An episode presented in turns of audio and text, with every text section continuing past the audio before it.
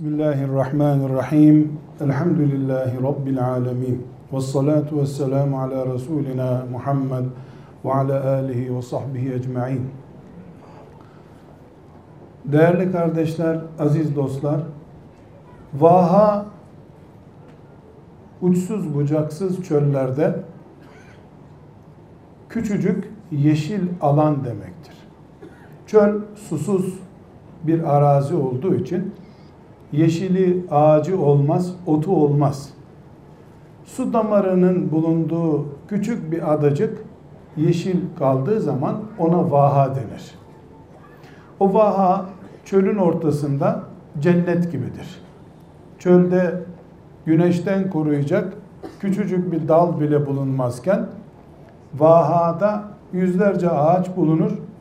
O çölün içinde küçücük bir cennet gibi insana huzur verir, güneşten korur. Bizim vahamız, imanımızı, ahlakımızı, iffetimizi koruduğumuz vahamız yuvalarımızdır, evlerimizdir. Bütün Müslümanlar camilerden önce Kur'an kurslarından önce, İmam Hatip liselerinden önce evlerini koruyarak imanlarına, iffet ve ahlaklarına gelecek teminatı olan nesillerine sahip olabilirler. Çürük ve çökme tehlikesi geçiren yuvalardan yetişen nesiller, o yuvalarda akşamlayan erkekler, gün geçiren kadınlar değil mahallelerindeki Kur'an kurslarına, camilere ve benzeri kurumlara giderek kendilerini korumak bir kenara. Bu değil Kabe'ye giderek bile nesillerini ve ahlaklarını koruyamazlar. Çünkü Kabe'ye din getiren, Kabe'de namaz getiren, tavaf getiren Muhammed aleyhisselam önce Hatice'sinin bulunduğu yuvasında fidanlığı kurdu. O günlerde Kabe'ye girmesi bile yasaktı üstelik.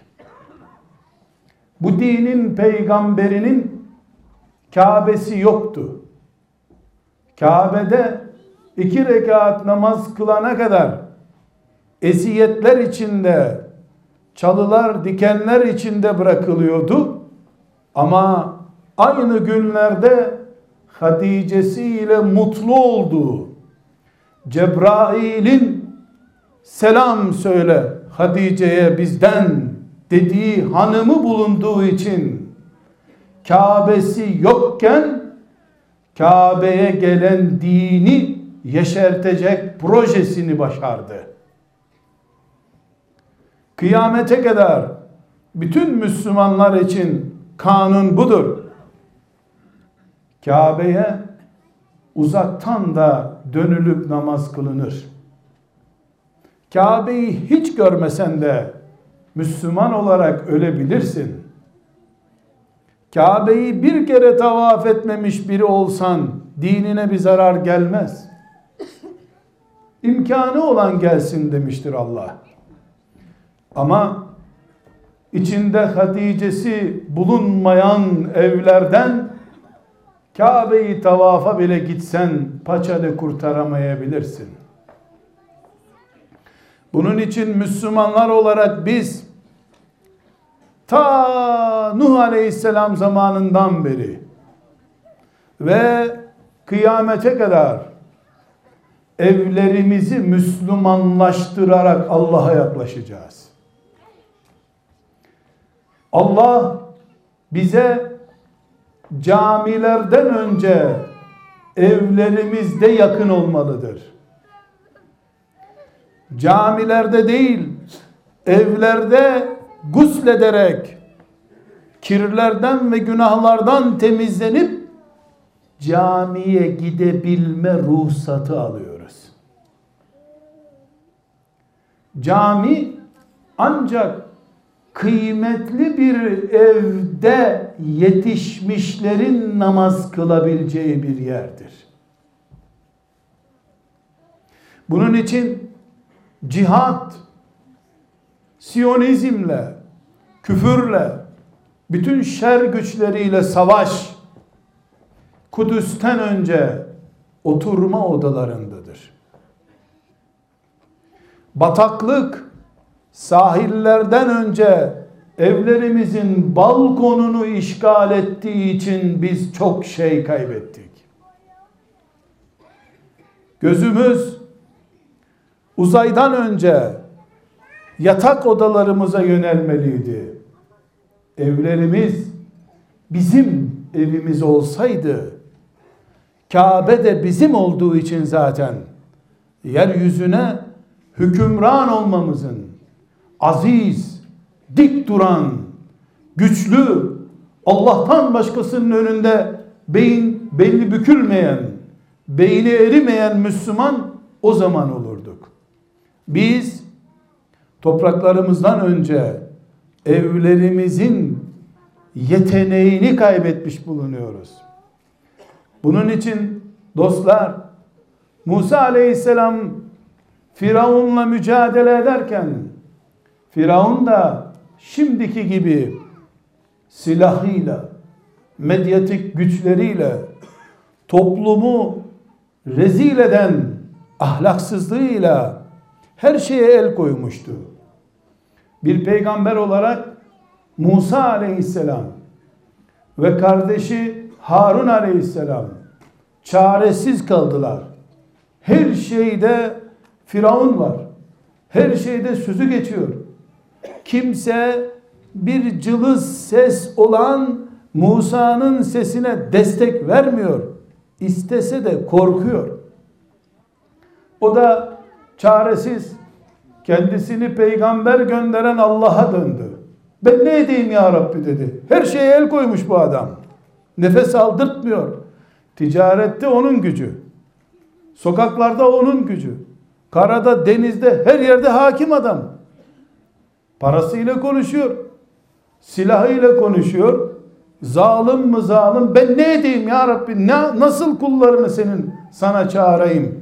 Deyince Allah'a böyle bir dert yanmada bulununca tıpkı bugünkü gibi okula gönderiyorsun ahlak öğrensin diye ahlaksızlık mikrobu kapıp geri geliyor.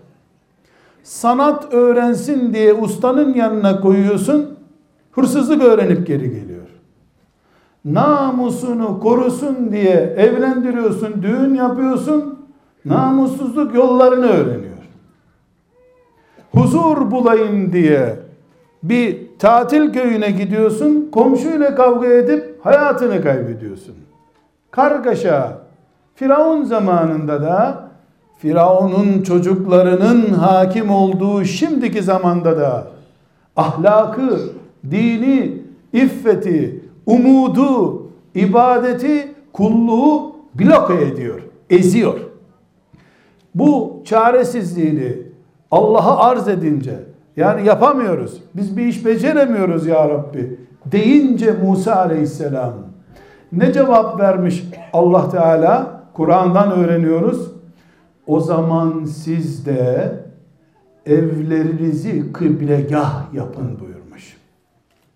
Çünkü Adem Aleyhisselam'dan beri hiçbir despot zalim, hiçbir siyasi güç, hiçbir mekanizma, ordu, işgal gücü evlerdeki ahenge hakim olamamıştır.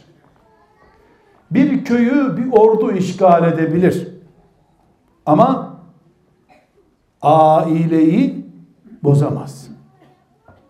Aileyi kendisi dağıtır. Aile dağıtır. Biz Firavun'a karşı çaresiz kaldık deyince Musa aleyhisselam Allah vahalarını korumalarını emretmiştir. Nedir o? Evler. Evlerinizi koruyun. Evlerinizi kıblegah edinin buyurmuş Allah. Kıblegah edinmek ne demek? Yani bütün yönünüzü, himmet ve gayretinizi, hedefinizi, planınızı evinize çevirin, evinize. Çünkü Firavun Kahire sokaklarını işgal eder, yatak odasına giremez. Oturma odasında oturamaz Firavun. Nitekim oturma odasında oturamadığı için yatak odalarına giremediği için Firavun kendi katili Musa'yı sarayında beslediğini fark edemedi. Sokaklara hakim olarak otoritesini ve firavunluğunu koruyacağını zannediyordu. Bir yatak odası Firavun'u sarayından etti. Bunun için kardeşler bu asrın getirdiği bütün bizi umutsuz bırakan sanki artık ahlak ve din bir daha hakim olamaz der gibi bizi karanlık senaryoların içinde boğan bu olumsuz negatif ne varsa her gün haberlerde dinlediğimiz bizi üzen ne kadar kötü şeyler varsa bunların tamamının düzelmesi evlerimizde gerçekleşecektir Allah'ın izniyle. Birimizin ve hepimizin evi küfrün ve küfrü kullanan, şirki kullanan şeytanın planlarına karşı çökmeyecek son kalemizdir Allah'ın izniyle. Ticareti kaybediyor olabiliriz. Ticarete faiz, yalan, hile bulaştığı için ticaret elimizden gitmiş olabilir. Camiler bile bizim olmayabilir. Mümkündür. Sokaklar gözümüzü açıp yürüyemeyeceğimiz kadar berbatlaşabilir. Olmuştur da öyle nitekim. Ama yıkılmayacak son kalemiz evlerimizdir. Vahamızdır bizim. Güneşin bizi kavuramayacağı son gölgemiz evlerimizdir. Ama evlerimizle kastettiğim şey dört duvarla çevrili beton yığını değildir.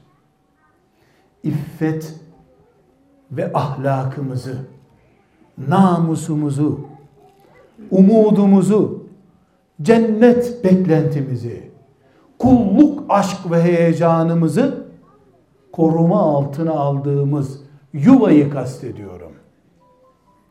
Bu üstü tenekelerle örtülmüş bir samanlık bile olsa Allah'ın orayı kıblegah yapın dediği evdir. 20 katlı olması gerekmez. Klimalı olması da gerekmez. İçinde tir tir titrediğimiz soğuk bir ev olabilir. Ama umut esintileri bizi o evde canlı ve heyecanlı tutar. Dostlar, hiç kimse Birleşmiş Milletler'e güvenmesin.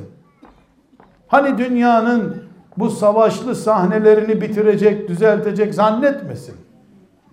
Hiç kimse yarın öbür gün şöyle yüzde yüz hanımı peçeli, kendisi hafızıl Kur'an, emekli bir imam, Kabe'de imamlık yapmış, gelecek bu memleketin başına da. Ondan sonra da biz artık Ömer bin Hattab'ın günlerini aratmaz günler yaşayacağız diye boşu boşuna rüya görme. Rüyada bile komiktir bu. Ama Ömer bin Hattab gibi kendi evinde yaşamayı gerçekleştirebilirsin. Bu rüya değildir. Ben ayaz ve soğuğun kasıp kavurduğu vadileri ne kadar büyük ateş yakarsam yakayım ısıtıp da soğuğu gideremem. Çünkü mevsim kış mevsimidir. Dağlar soba yakılarak ısıtılabilir mi?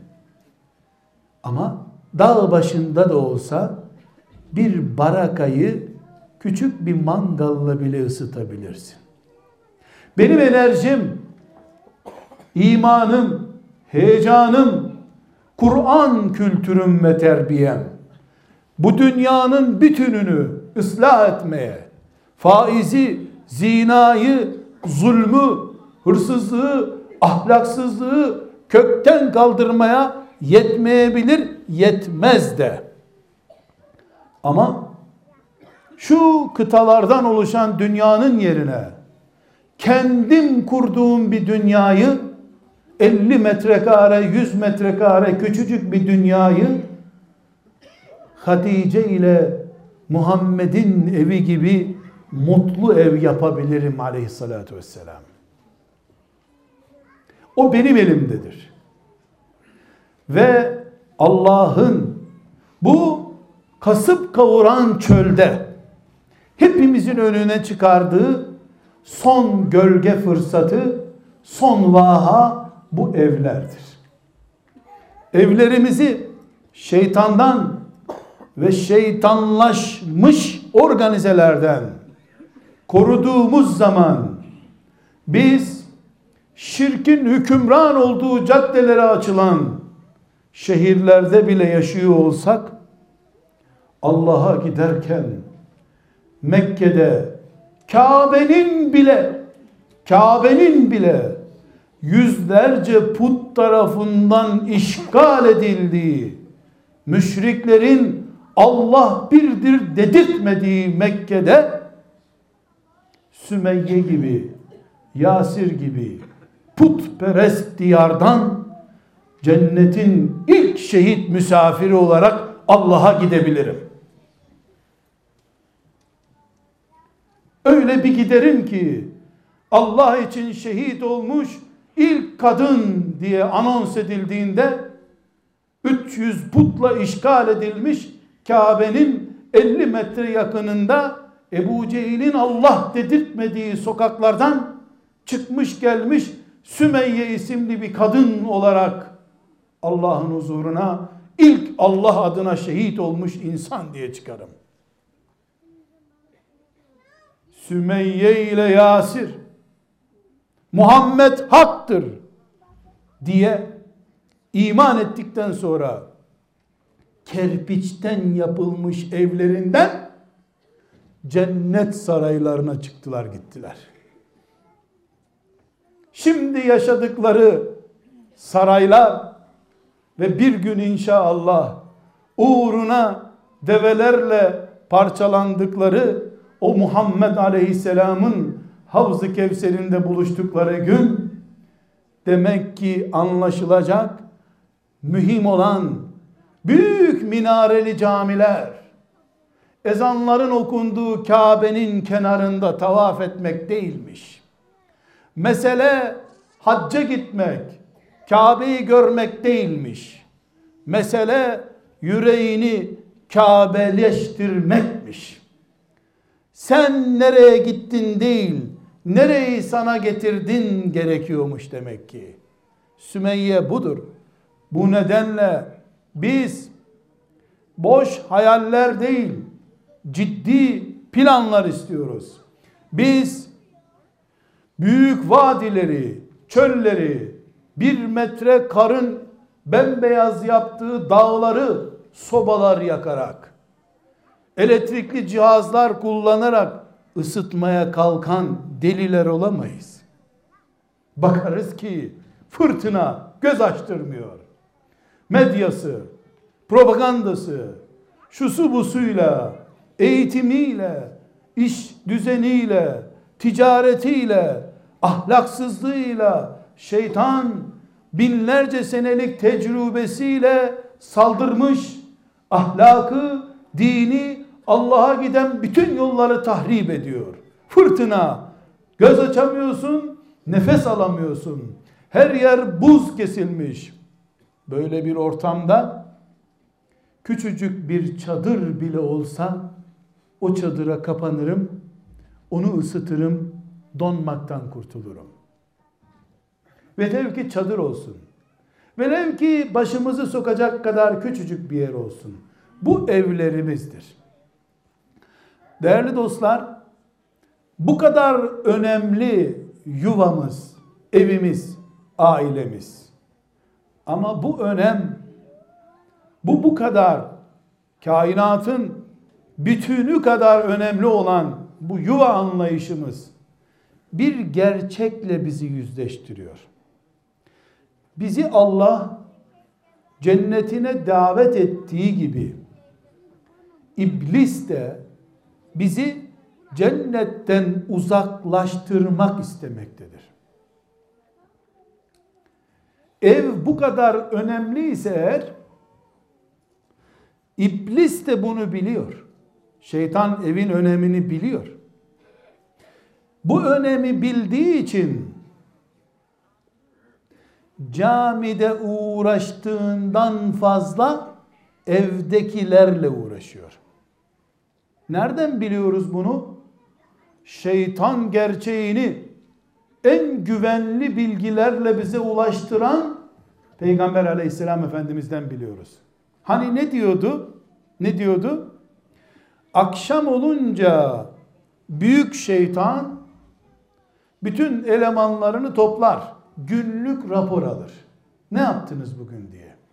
Biri der ki filancanın namazını bozdurdum. Namazı kılamadı. Basit bir iş yaptın sen. Bu önemli değil der diyor. Öbürü şunu yaptım, bunu yaptım. Biri der ki bir kadınla kocasının arasını sonunda bozdum. Hah, sen gerçek iş yaptın der. Kim diyor? Peygamber aleyhisselam efendimiz. Sahih hadisi şerifinde. Demek ki şu yeryüzünde şeytanın yapmak istediği tahribatın en ağırı camideki tahribat değil. Evdeki tahribattır. Çünkü melun iyi biliyor ki sen evdeki düzeni bozduktan sonra cami değil Kabe'ye de namaza gitse o adam onun huzuru yoktur artık. Şeytan bile bu gerçeği bilir. Biz filanca namaz kılmıyor. Eyvah bu adam cehenneme girecek diye esef ediyoruz ya. Böyle olması lazım şüphesiz. Ondan fazla filanca delikanlı hala evlenmedi. Hala yuva kurmadı. Hala Allah'ın iffet teminatı son vahaya girmedi diye esef etmemiz lazım. Filan delikanlı namaza başlamıyordan çok filan delikanlı bu fitne çağında niye hala evlenmiyor? Filanca kız Allah'tan korktuğu halde, medrese gördüğü halde, eften püften sebeplerle hala niye ana olmadı, niye bir müminin eşi olmadı diye açık gezmesinden daha fazla kadınlık fonksiyonunu niye aktif hale getirmediğini düşünmemiz lazım. Çünkü kurulmamış her çadır soğukta dönecek, ölecek, kaybolacak bir kazazede demektir. Çünkü müminlerin ve insanlığın aile yuvası sahibi olmaktan başka içine girip bu fırtınadan kurtulabilecekleri camileri bile yoktur. Çünkü camiye günde beş defa belli saatler için girilir. Ama adres cami değildir. Kimse adresini bu dünyada kimliğini ispat ederken adres gösterirken mahalle camisini gösteriyor mu? Mahalle camisinden adres oluyor mu? Evdir. Hanımınla, kocanla bulunduğun yerde Allah seni görmek istiyor. Demek ki şeytanın en büyük tuzağı şu yuvalarımızın önce geç kurulmasını istiyor. Şeytan istiyor ki hiç yuva kurulmasın. Hayvanlar gibi hayvanlar gibi insanlar sokaklarda şehvetlerini söndürsünler istiyor şeytan. Bakıyor ki böyle olmuyor. Erkeklere yemek pişirecek biri lazım. Kadınlara da elektrik parasını ödeyecek biri lazım. Evlenecekler anlıyor. Geciksin bari istiyor. Askerliğini, işini, diplomasını bahane ediyor. Evlendirttirmiyor. Hem iman ediyor ki Allah karıncayı bile aç bırakmaz Sonra da diyor ki evlenirsem eşimi nasıl doyururum diyor. Ne zamandan beri Allah doyurmadığı halde sen doyuruyorsun? Hani Allah'tı rızık veren? Bahane onun bahanesi değil, şeytanın bahanesi. İstiyor ki hayvanlar gibi şehvetler sokaklarda söndürülsün. Beceremezsem bari 3 yıl 5 yıl geciksin istiyor. Çünkü kaç gün gecikirse o kadar riskli bir hayat yaşayacak genç erkek, genç kadın. Sonra bütün buna rağmen 30 yaşında evlenirlerse bunlar biz 15 senedir niye evlenip bu huzurlu hayatı yaşamadık diye birbirlerine sarılıp birbirlerine destek olup iyi bir mümin, iyi bir insan olarak bir bütün hayat yaşayacakları yerde bu sefer ne yapıyor şeytan? Zaten maratona geç başlamış bu iki kişiyi birbiriyle uğraştırıyor. Allah ne istiyordu? Birleşin şeytanla uğraşın diyordu. Şeytan becerdi bunları birbiriyle uğraştırırken vakit bulup asıl düşman olan şeytanla uğraşmaya vakit bulamadılar. Biz belki anlayamadık ama şeytan ve onun dümen suyuna gidenler, şeytanın ekmeğine yağ sürmek için yaratılmış olanlar bir yuvanın, bir yatak odasının ne demek olduğunu çok iyi biliyorlar. Kardeşler, Kur'an Allah'ın kitabı. Hepimizin iman ettiği bir kitaptır şu Kur'an'ı birinci sayfasından şöyle ileri doğru 100-200 sayfa tarayın bir mealinden. Bakın Allah neler sayıyor. Kendisine iman etmekten söz ediyor. Cennetten, cehennemden, münafıklardan, kafirlerden namaz, hac sayıyor. Cihad, şehadet, Allah yolunda öldürülenlere sakın ölüler demeyin. Onlar Allah'ın yanında misafirlerdir diyor. Çeviriyorsun sayfayı. Ramazan gecesi hanımlarınızla yatak ziyafetiniz size Allah'ın helal ettiği şeydir. Helal olsun kullarım diyor. Kur'an Allah'ın kitabı. Kur'an'ı Ebu Bekirler dizmedi. Allah dizdi. Cihadın, şehadetin, orucun, haccın, ölümün, cennetin, cehennemin arasındaki konulardan birisi olarak bir de bir de bir de bir de Ramazan gecesi helal nikahlı hanımlarınızla yatak odası size helal olsun kullarım diyor. İnsanın alim olması, müştehit olması gerekmiyor. Demek ki Allah Kur'an'ını gönderdiği kullarının günlük hayatını şehitlik gibi, namaz gibi, oruç gibi, peygambere iman etmek gibi, Yahudi olmamak gibi, münafık olmamak gibi, müşrik olmamak gibi büyük konulardan, ağır konulardan birisi de bir kadınla bir erkeğin bir Ramazan gecesinde, sıradan bir gecede de değil, Kadir gecesi heyecanıyla dolu oldukları bir geceyi 30 geceden herhangi bir gecesi olabilir bu. Yatak odası keyfiyle geçirmelerini Allah'ın ikramı olarak görüyor. Bu Allah'ın ikramı. Uhille lekum uhille lekum size Allah'tan helal edilmiştir diyor. Allah'ın ikramı size. Helal olsun. Zemzem gibi. Cennet nimeti gibi. Demek ki Allah evlerimizi evlerimizde bizim karı kocalık, eşlik filan diye isimlendirdiğimiz o hayatı ayakta kalmamızın Kadir gecesi mantıklı bir Ramazan geçirmemizin altyapısı olarak görüyor Allah. Biz buna ayıp mı deriz? Müstehcen mi deriz? O bizim literatürümüz. Kur'an burada. Eğer Kur'an'daki bir konu ayıp konuysa ona bir diyeceğim yok. Kur'an'ın bazı ayetleri çocukların yanında konuşulmaz şeylerse ona da bir diyeceğim yok. Ama bu Kur'an'ı kendisine inen Muhammed aleyhisselam 10 yaşında 15 yaşında çocukların eline verdi. Bu ayet indiğinde de kendisi 55 yaşındaydı. Kardeşler elbette camiler bizim Müslümanlığımızın simgeleridir. Elbette hac hayatta bir defa da olsa hedefimizdir. Elbette Peygamber aleyhisselamın kabrini ziyaret etmek içimizde sevdamızdır. Elbette Kudüs davamızdır. Ama bunlar herkes için değildir. Hac kime farsa,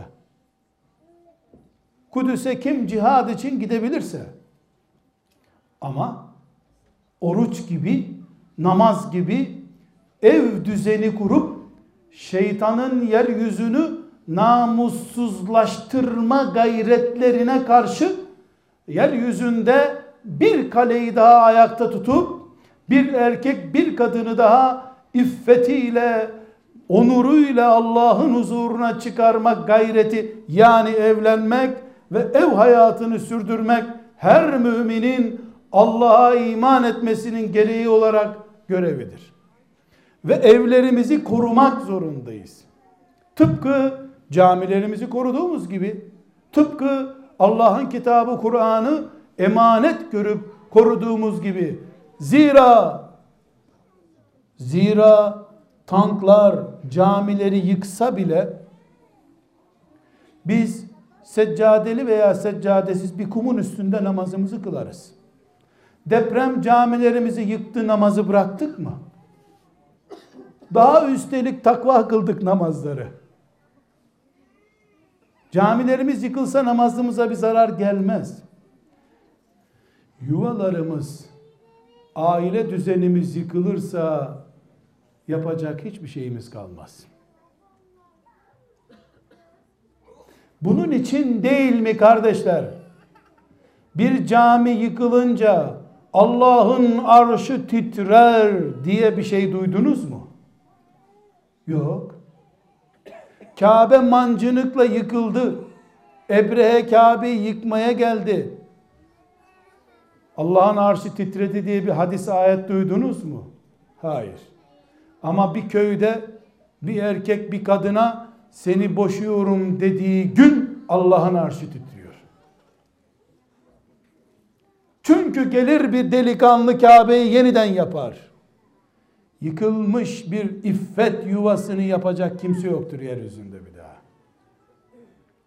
Biz namusu ve iffetiyle ayakta duran bir ümmet olarak aile düzenimizi diplomayla, işle, şehirlilikle, köylülükle ölçecek pasifliğin içine giremeyiz. O zaman biz birkaç kanundan söz edelim. Bir, yuvalarımız, yuvalarımız imanımız ve ahlakımız için son kalelerdir. Gitti mi ahlak gider. Bir. İki, bu kanun Adem Aleyhisselam'dan beri geçerlidir.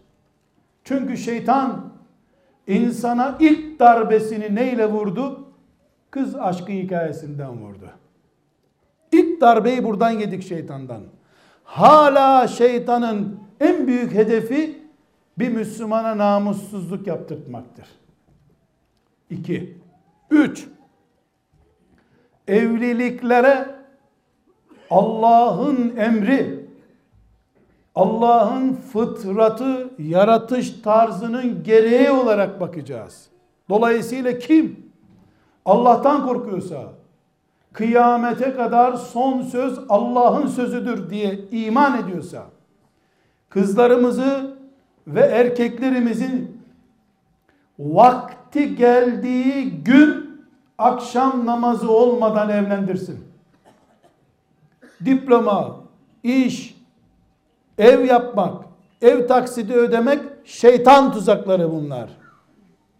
Sen hangi evi alacaksın taksitle ki oğlunun iffeti, kızının iffeti bozulduktan sonra o ev, o ev, o iffet bozukluğunun bedeli olacak. Anneler, babalar biraz Allah'tan korkuyorlarsa, biraz Allah'tan korkuyorlarsa, çok değil, biraz korkuyorlarsa şu sözü söylemesinler. Bu çocuğu niye evlendirmiyorsun? Daha bebek canım hiç bu kötülük yok kafasında hiç. Bu ne demek? Demek ki çarkı kırılanı mı evlendirmek gerekiyor? Demek ki bizim kızlarımız başka bir kızın üstüne tutmayan erkekle evlenmemeleri gerekiyor demek ki. Evlilik çıldırmış namussuzluk yapmışların hakkı mı yoksa tertemiz melek gibi gençlerin şeytanlaşmamak için sığınmaları gereken bir kale midir? Allah'a birazcık iman eden bu evleniyorsunuz ama bu yuvayı nasıl geçindireceksiniz, akşam ne yiyeceksiniz diyemez. Allah Rezzaktır. Esma-i Hüsna'yı filama yapıp, çerçeve yapıp asmakla olmuyor. Er-Rezzak Allah'ın isimlerinden biri. Kurdu, kuşu, gavuru, müşriği, mümini Allah doyurmuyor mu? Ne zamandan beri işi olanlar açtan ölmüyorlar. Evliliğin asla yaşı yoktur. İşi yoktur, zamanı vardır. 16 yaşında bir çocuğun bile evlenmesi gerekebilir. 25 yaşına kadar da gerekmeyebilir de. Ama kafamız iffet darbesi yemeden evlenmiş olmalıyız. Çünkü bir insanın iffeti bir defa bozulur. İki defa bozulmaz. Bir defa ahlaksız bir ilişkinin hayallerini yatakta sabaha kadar kurar. Ondan sonrası şeytan için elde kekliktir zaten. Anneler, babalar eğer çocukların ellerinde Allah'ın emaneti olarak durduğunu, kendileri hastanede leyleklere getirtmediklerini, Allah'ın emaneti olarak Allah'ın onlara o çocukları verdiğini düşünüyorlarsa, böyle inanıyorlarsa çocukları namus dışı bir sisteme yanaşmayı düşünmeden internet veya başka türlü bir şeytan ağına takılmadan çocukları en iffetli, en ahlaklı bir şekilde evlendirmek lazım. Lisede okurken, Kur'an kursunda okurken, İmam Hatip Lisesi'nde okurken evlenmek, çocuk sahibi olmak mümkündür. Bu zamanda evlilik çok zor diyenlere şunu demeliyiz. Bu zamanda asıl evlilik gerekiyor. Çünkü evlilik dışı her şey kolaylaştı. Evliliğin önüne bin engel çıktı. Şeytan ne kadar haram varsa onlara promosyon üstüne promosyon veriyor. Müslüman anneler babalar da sanki şeytanın bu gayesinden haberleri yokmuş gibi ne kadar yokuşa sürerlerse o kadar mutlu oluyorlar. Öbür taraftan hacca gidip şefaat ya Resulallah diye numaradan ağladıkları peygamberi ne diyor? Ne diyor? Bir delikanlı, ahlak ve dinine güvendiğiniz bir genç kapınıza gelip kızınızı istediği zaman verin. Yoksa yeryüzü bozulur haberiniz olsun diyor. Yokuşa sürün demiyor. Dostlar dördüncü kanunumuz bu. Evliliğin vakti yok, yaşı yok. Beşinci kanunumuz evliliği erkekle kadın yapmalıdır. Evlilik yani nikah iki kişiyle olur. Bir kadın bir erkek. Mobilyanın üçüncü kişi olarak evlilik odasına girmemesi gerekir. Eğer biz aşkımızı, sevgimizi, erkekliğimizi ve kadınlığımızı apartman betonlarıyla, sunta mobilyayla birbirimize ispat edeceksek bu evliliğin ömrü o mobilyadan uzun olmaz. Çünkü mobilya bizi ayakta tutuyorsa hafif rutubette çürüyecektir. Mobilya ile beraber biz de gideceğiz. Allah o mobilya perest evliliği Ramazan gecesinde helal size ettim dememişti. Dostlar bu kanunu unutmuyoruz. Evlilik yani nikah kadınla erkek arasındadır. Mobilya ve ev evlilik gerekçesi değildir. Evliliğin ham maddesi ve payandası asla değildir. Altı. Hepimiz bileceğiz ki bu vatanın sınırları nasıl korunmadığı takdirde birileri tarafından işgal edilebiliyorsa dükkanındaki servetin evindeki bileziklerin kilitlememen halinde muhakkak çalınacaksa yani korunmamış şeyin hırsızı muhakkak bulunur. Bunu biliyorsan bir şey daha bil. Şeytan bir dakikalık boşluğu çok iyi değerlendirir. Hanımını elinden alır gider. Kocanı da alır gider. Herkes namusunu koruyor diye evliliğini koruyacak. Namusu korumak başkasının hanımına, kızına saldırması değil sadece. O bir çeşidi. Yuvanın varlığını, o nikah aktini korumak da namusu korumaktır. Çünkü namus dediğin şey bu akit sayesinde ortaya çıkan bir gerçektir. Kardeşler bir başka kanun, yedinci kanunumuz. Evlilik bu kadar kutsal. Allah bu kadar değer veriyor. Bu doğru. Bir soru. Müslüman namazın önemini bilir.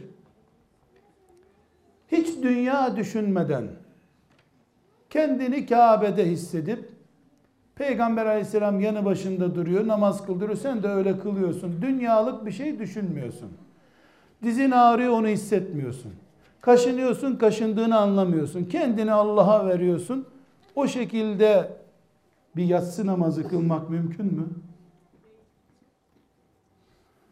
Uyuyorsan mümkündür şüphesiz. Uyuduğunda anlamazsın bu tip şey. Yani imam uzun okudu, sen de kestiriyorsan o arada bir yerini ağrıdığında anlamazsın.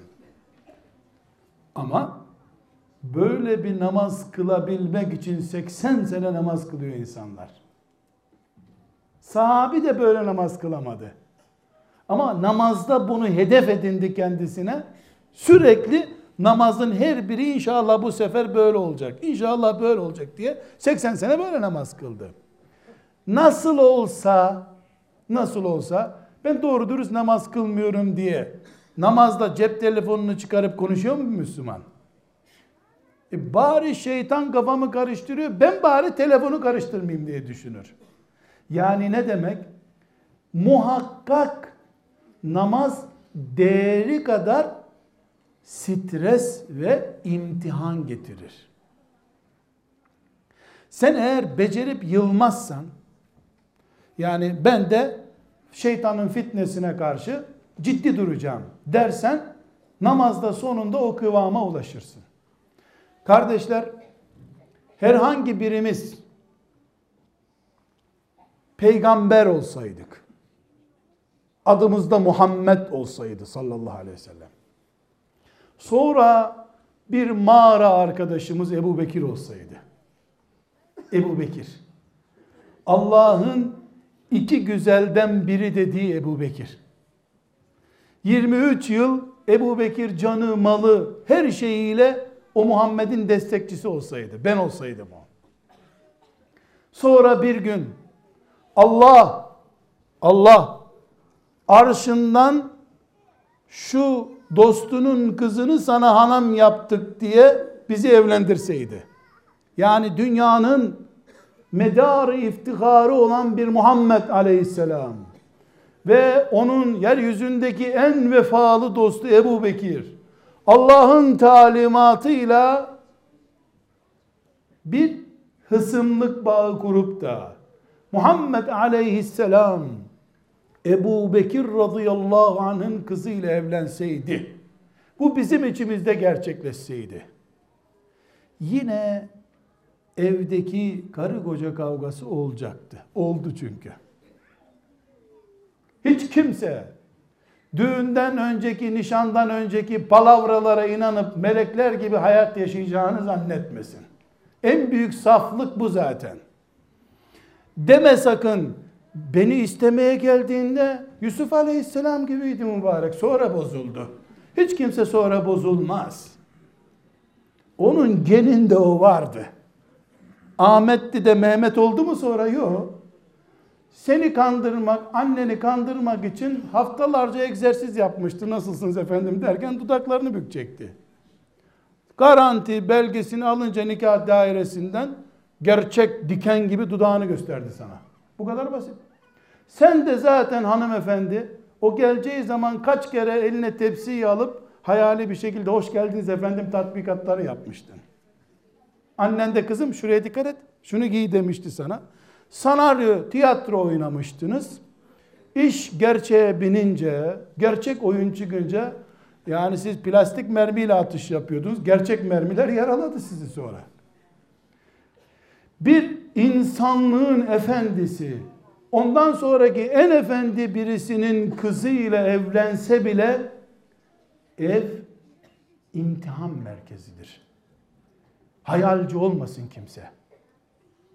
Mesela hafız filan caminin imamı genç yaşta haç yapmış birine kızını verirsen cennet hayatı yaşar kızın zannedersen çabuk uyanırsın. Gece uyan çabuk biter. İnsanla insan evleniyor. Bir melekle evlendirsen sorun olmazdı. Cinle evlendirsen de olmaz. Parçalar giderdi senin kızını kurtulurdun. İnsanla insan evleniyor. Biri peygamber, öbürü de filancanın en değerli kızı bile olsa Kur'an ayetlerinden görüyoruz ki aile dediğin dert küpüdür. Kim? Kim? Nuh Aleyhisselam gibi 10 asır sabretmeye hazırsa o cennette tamamlayacağı bir aile yuvası kurmuş olur. Dünyayı cennet zannedenler cehenneme gitmek zorunda kalırlar. Dünya elem diyarıdır. Keder için yaratmış bu Allah burayı. Vazodaki çiçek başka, ormandaki ağaç başka. Kimse gidip bu ormandaki ağaçlar ne kadar haşim böyle ya. Bunları niye vazoya koymamışlar diyor mu? Burası orman kardeşim. Evdeki çiçek başka, ormandaki koca koca köknarlar başka. Evlilik, evlilik mutluluk için değildir. En büyük ve gerçek, sonsuz, hiçbir elemin olmayacağı cennet mutluluğu içindir. Bunun için Allah defalarca okuduğumuz Yasin suresinde siz siz ve hanımlarınızı cennette koltuklara gerildiğiniz vaziyette karşılayacağız diyor. Koltuklara gerilip nasılsın güzelim deme yeri cennettir. Dünyada tam bunu diyecektin hastane süreci başlar. İyi olursun şöyle bir diyecektin baban veya annen hastalanır. Dünya eziyetsizlik diyarının vizesi içindir. Eğer bu kainatta bir kişi şöyle akşam gelip canım tatlım deyip sabaha kadar hiç dertsiz 3 sene 5 sene yaşayacak olsaydı herhalde o Allah'ın biricik dostu Muhammed Aleyhisselam olurdu. Ama gider ayak bu dünyadan ne dedi de gitti? Be kadınlar. Kadınların Yusuf'a yaptığını bana yapıyorsunuz dedi. 10 dakika sonra da vefat etti. Son nefesinde Refika Ala'ya giderken bile aile sıkıntısı çekti de gitti. Ama vefası gereği erkek olduğu için erkek, delikanlı erkek olduğu için, umudunu kadınlara değil Allah'a bağladığı için son sözü olarak da ümmetim kadınlara iyi davranmanızı vasiyet ediyorum dedi öyle gitti ahirete. Kadınlar da Yusuf'a yaptıkları eziyeti de ona beş dakika önce yapmışlardı. Erkeklerin en naziydi çünkü. Allah'ın rahmet sıfatı onun alnında tecelli ettiği için o da böyle davranmıştı. Evliliğimiz imtihandır. Birbirimizi birbirimizi sınamak için evlenmeyeceğiz. Birbirimize tahammül etmek için evleneceğiz. Aradığım gibi aradığım her şeyi benim istediğim gibi olacak olsaydı işte Peygamber aleyhisselam için olurdu. Ömer bin Hattab gibi bir adam bile adaletin insanlık adına simgesi bir adam bile kadın boşamak zorunda kalmış. Kolay mı bu? Tahammül edeceğiz. Sabreden evliliğini hedefine ulaştıracak. Hayal kur, akşama kadar eşin evde yok. Sen de otur hayal kur. Akşam senin hayallerin adam bilmediği için o şekilde gelmeyeceğinden giriş parçala birbirini o zaman. Ya da intihar et. Hayal ettim hayal ettiğim gibi olmadı de. Bunlar şeytan tuzağı. Hayal ettiğimiz şey olacak inşallah ama cennette olacak. Kardeşler, evliliğin bereketli olduğunun simgesi de çocuktur. İki çocuk evlilikte işlerin iyi gitmediğini gösteriyor. Çocuk sayısı konuşmak bereketsizliktir. Allah'ın işine karışmaktır. Allah yaratmak istiyor, çoğaltmak istiyor ümmeti Muhammed'i. Hanımefendi ile beyefendi uygun görmüyorlar. İş yok diye. Ya da hükümran güçler insanlar çoğalmasın istiyorlar. Müminlerin sayısı artmasın istiyorlar. Allah çoğalsın istiyor. Hanımefendiler uygun görmüyorlar. Beyefendiler uygun gör. Henüz uygun görmüyorlar. Bu kadar Allah'ın işine karışılan bir yerde Allah'tan Ramazan günü veya haçta rahmet istemekle geliyor mu rahmet? Evlilikte bereket çocukla ölçülür. Bir dakika, üç çocuktu, başımız patlıyordu, dört çocuk oldu, çıldıracağız. Beş çocuk da evde duramıyoruz. Bir önceki kurala dönebilirsin. Evlilik rahat etmek için değil, eziyetler içinde yoğrulup rahatlık diyarı cennete gitmek içindir. Darusselam, mutluluk diyarı cennettir. Dünya değildir. Yanlış yerde yanlış bir iş yapıyorsun. Kardeşler biz 8. kuralıma geçiyorum. Hastaya dua ediyoruz. Yeni evlenene de dua ediyoruz. Ölene de peşin rahmet zaten ediyoruz. Ama 20 yıllık evli veya 30 yıllık evli, 4 çocuk sahibi, 5 torun sahibi birine Allah hanımınızla size mutluluklar versin desem ne olur mesela? 10 yıllık evli birine Allah mutlu etsin sizi denir mi ne kadar ayıp bir şey. Biz hangi dakikamızda Allah'ın rahmetine muhtaç değiliz? Sıhhate nasıl son nefese kadar muhtaçsın? Hanımınla, kocanla mutluluğa da son nefese kadar muhtaçsın. Bizden geçti Allah gençlere mutluluk versin şeytan sözüdür. Benden geçti ben hasta olayım gençler sağlam olsun diyen var Bir kadın için sevdiği ve kendisine saygılı olduğunu bildiği bir kocası sıhhati kadar değerlidir. Erkek için daha fazla değerlidir. Benim sevgili peygamberim buyuruyor ki Allah bir erkeğe razı olduğu yani beğendiği mümin saliha bir kadını eş olarak verdiyse dikkat edin. İmanının yarısını kurtardı Allah demektir diyor. Diğer yarısında da gayret etsin cennete girsin diyor. Efendiler, erkekler bir bakar mısınız?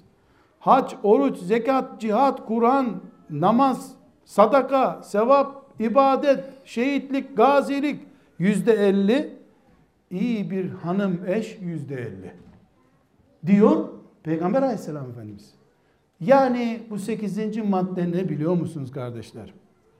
Hepimiz son nefese kadar, kocamız veya hanımımız ölünceye kadar bana mutluluk ver ya Rabbi. Huzurumu kaybetme ya Rabbi. Hanımımın kalbini rahat et, kocamın kalbini rahat et diye her namazdan sonra dua edeceğiz. Bir tanemiz ölünce arkada kalan duaya devam edecek. Bu sefer rahmet et ona ya Rabbi diyecek. Yani bu dua bölümünden şuraya çıkmak istiyorum. Biz evliliği ilk balayı denen birinci 30 gününde şekerli, ballı destanlarla anlatırız. Ondan sonra çocuklar geldi, taksitler geldi. Sorun olduğu için akşamdan akşama böyle değildir. İman ettiğin peygamberin senin şehit olmak için bin kilometrelik Tebük gazvesine çıkarken de Uhud'a giderken de Beni Mustalık'a giderken de Mekke'nin fethine 450 kilometre giderken de genç hanımlarından bir tanesini hanım olarak yanına aldı. İkinci hanımı, üçüncü hanımı da gelmek isteyince yani şehit olacak bir adamın yanında kılıç kullanmayacak. Sadece sarığını ütüleyecekti herhalde. Nereye gidiyor bu kadın?